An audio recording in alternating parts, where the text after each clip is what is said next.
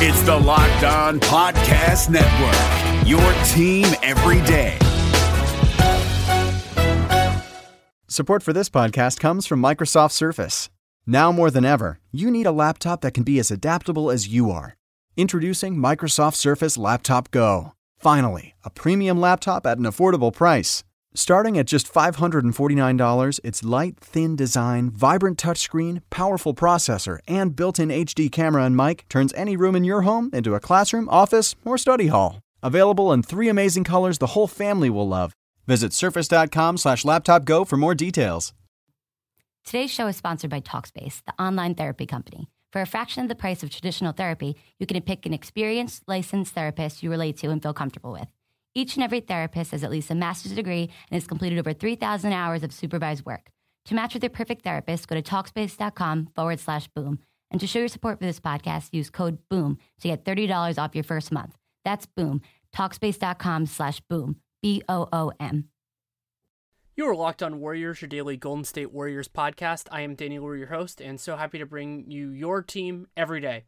I will openly admit that I was not planning on recording today. Had the Twitter NBA show, not a lot of Warriors news happened, but while I was over in San Francisco recording that, the Cavaliers traded for Kyle Korver, and that felt like a good subject for a little short podcast on how Korver can affect the Warriors. And there are obvious reasons to think that because they are the two overwhelmingly likely NBA Finals teams, and winning the finals is the requisite piece of success for the Golden State Warriors. And the general take on this for me, which is different probably from a lot of what will come out here, is that it doesn't move the needle that much for the Cavs in a potential NBA Finals. And there is one glaring exception to that that I will get into in a little bit.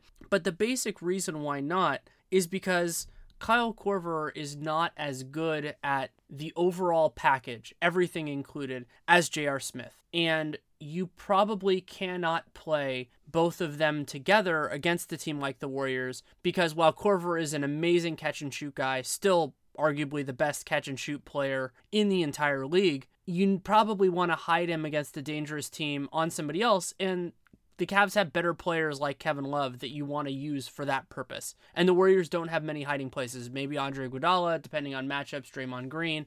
That's really about it. So the Cavs get into some logistical loops when you want to get into those situations. And so that is a big part of this whole equation.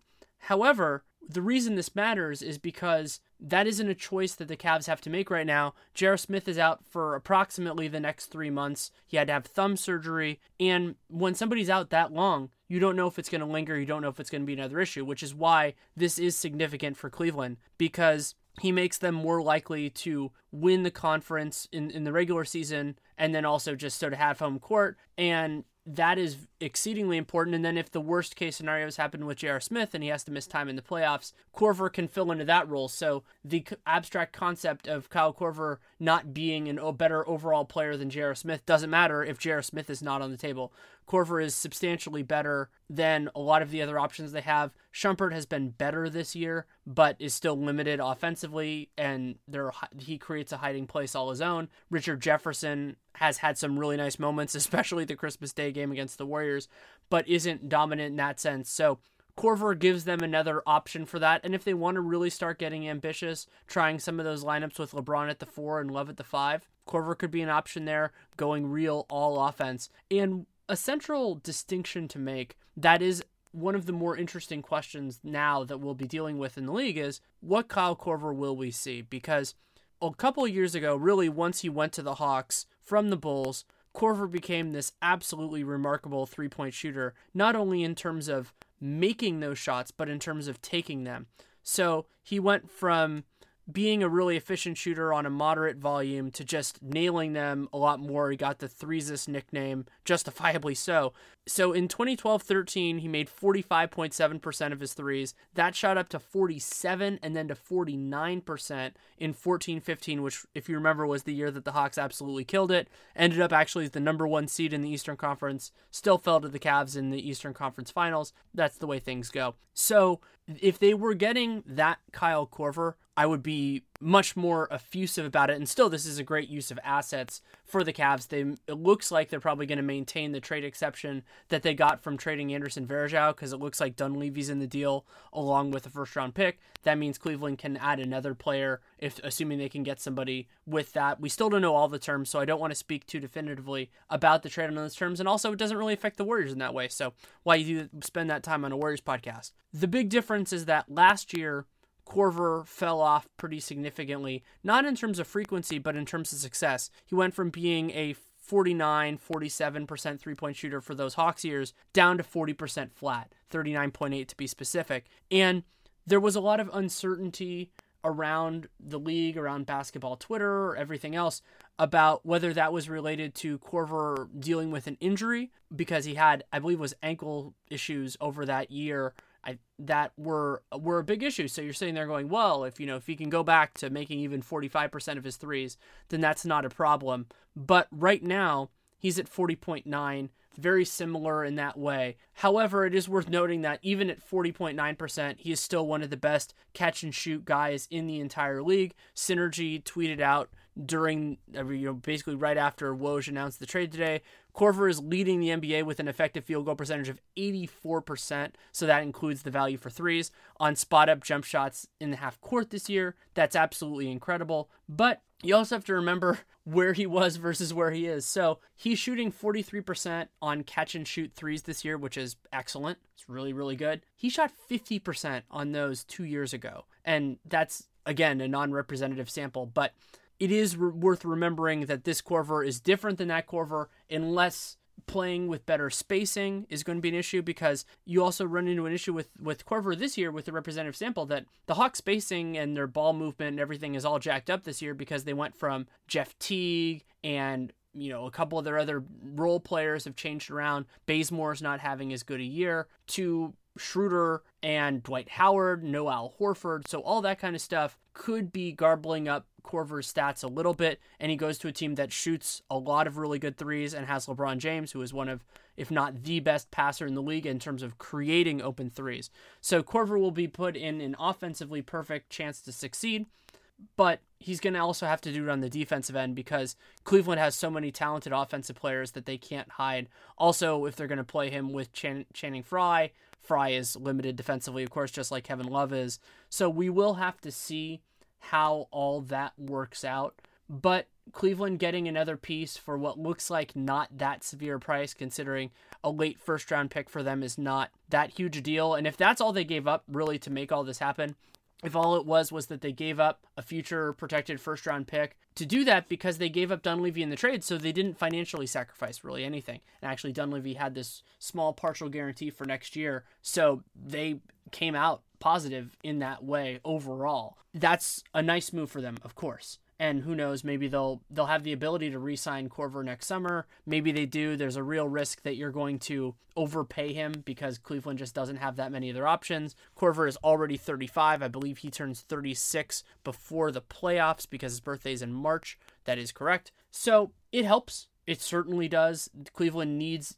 quality players in the worst way, and they traded Mike Dunleavy, former Warrior, who was not doing much of anything for them, for somebody who can do a whole lot more than that. But Korver also was basically the fourth guy in Atlanta's swingman rotation. So I define swingman as shooting guards and small forwards. Thabo, Kent Bazemore, and Tim Hardaway Jr. had all supplanted him in the rotation at this moment. Hardaway Jr. being the offensive guy, and then Bazemore and, and Thabo just doing defensive, but a little bit of, a little bit of everything with Bazemore.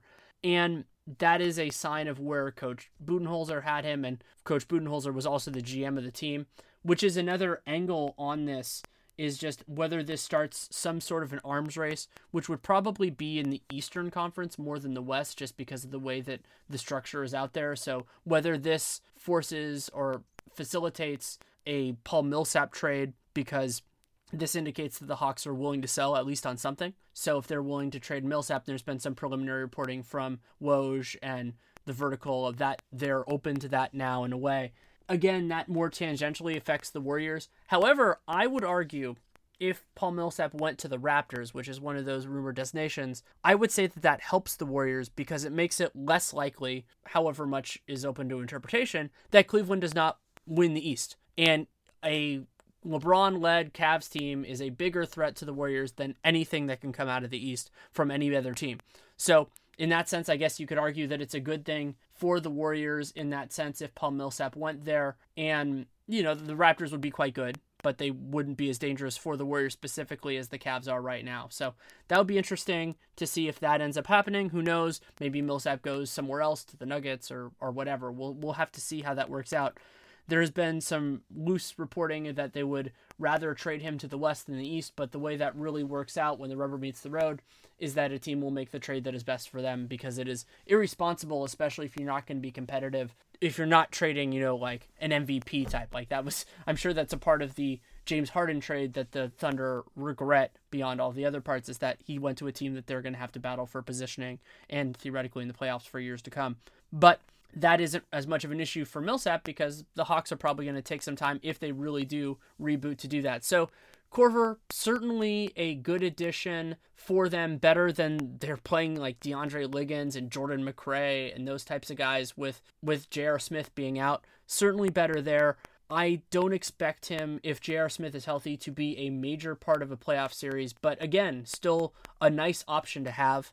And if he ends up being better than my expectation, which is certainly a possibility, then he moves into another another element. And just a guy who can convert quality looks into buckets has a ton of value in the league.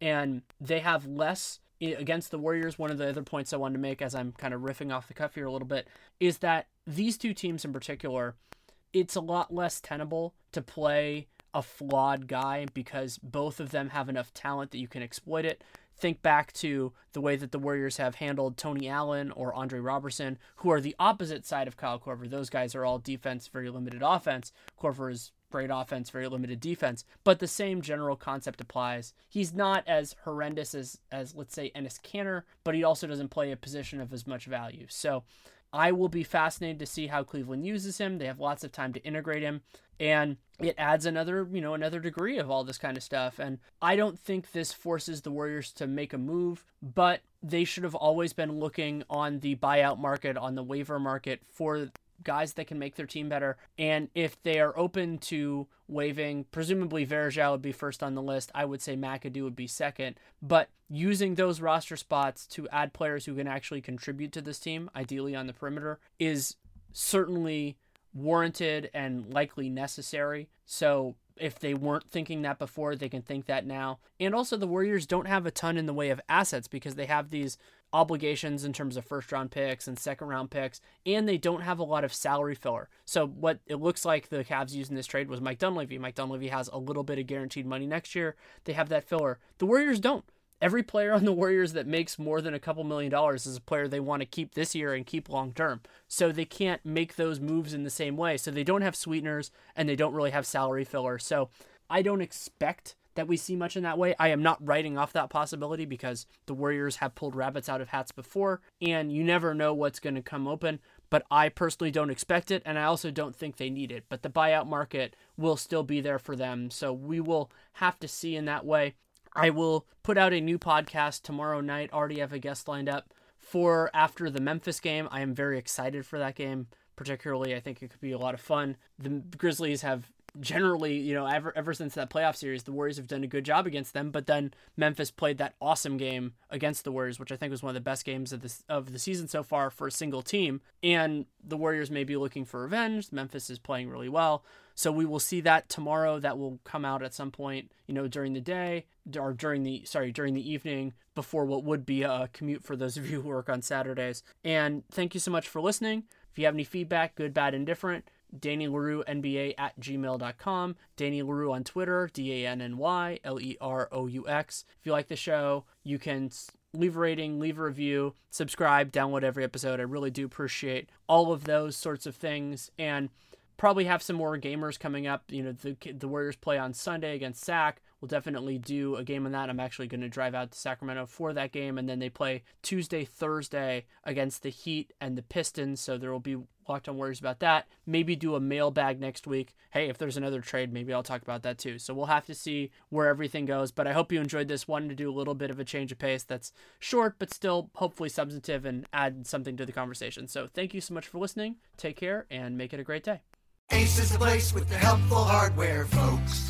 It's Ace's biggest LED light bulb sale of the year. Right now, buy one, get one free on our best selling LED light bulbs. Our four pack of LED bulbs is $9.99, and our two pack of LED floodlights is only $12.99. Buy one, get one free. There's no limit on how much you can save, so stock up now. Hurry in. Buy one, get one free on long lasting 10 year LED bulbs now through Monday, only at your neighborhood Ace. See participating stores for details. Hey, Bay Area sports fans. This is Ben Caspick, host of the Locked On Giants podcast, which should be the next Locked On podcast you fire up in your feed. The MLB offseason is closing in, and I'll have you covered every day, breaking down the rumors, speculation, and transactions that'll shape next year's Giants team. Subscribe to Locked On Giants right now on your favorite podcast provider. This is Josh Lloyd, the host of the Locked On Fantasy Basketball Podcast, the number one fantasy basketball podcast in the world. If you're looking for information regarding fantasy basketball, recaps of the NBA, this is the show for you. We are heading into the offseason and starting to get ready for the 2020 2021 fantasy season. We'll have all the information on what happens through the rest of the playoffs, free agency, the NBA draft, and then heading into a big 2021 season. So make sure you're checking out the Locked On Fantasy Basketball Podcast.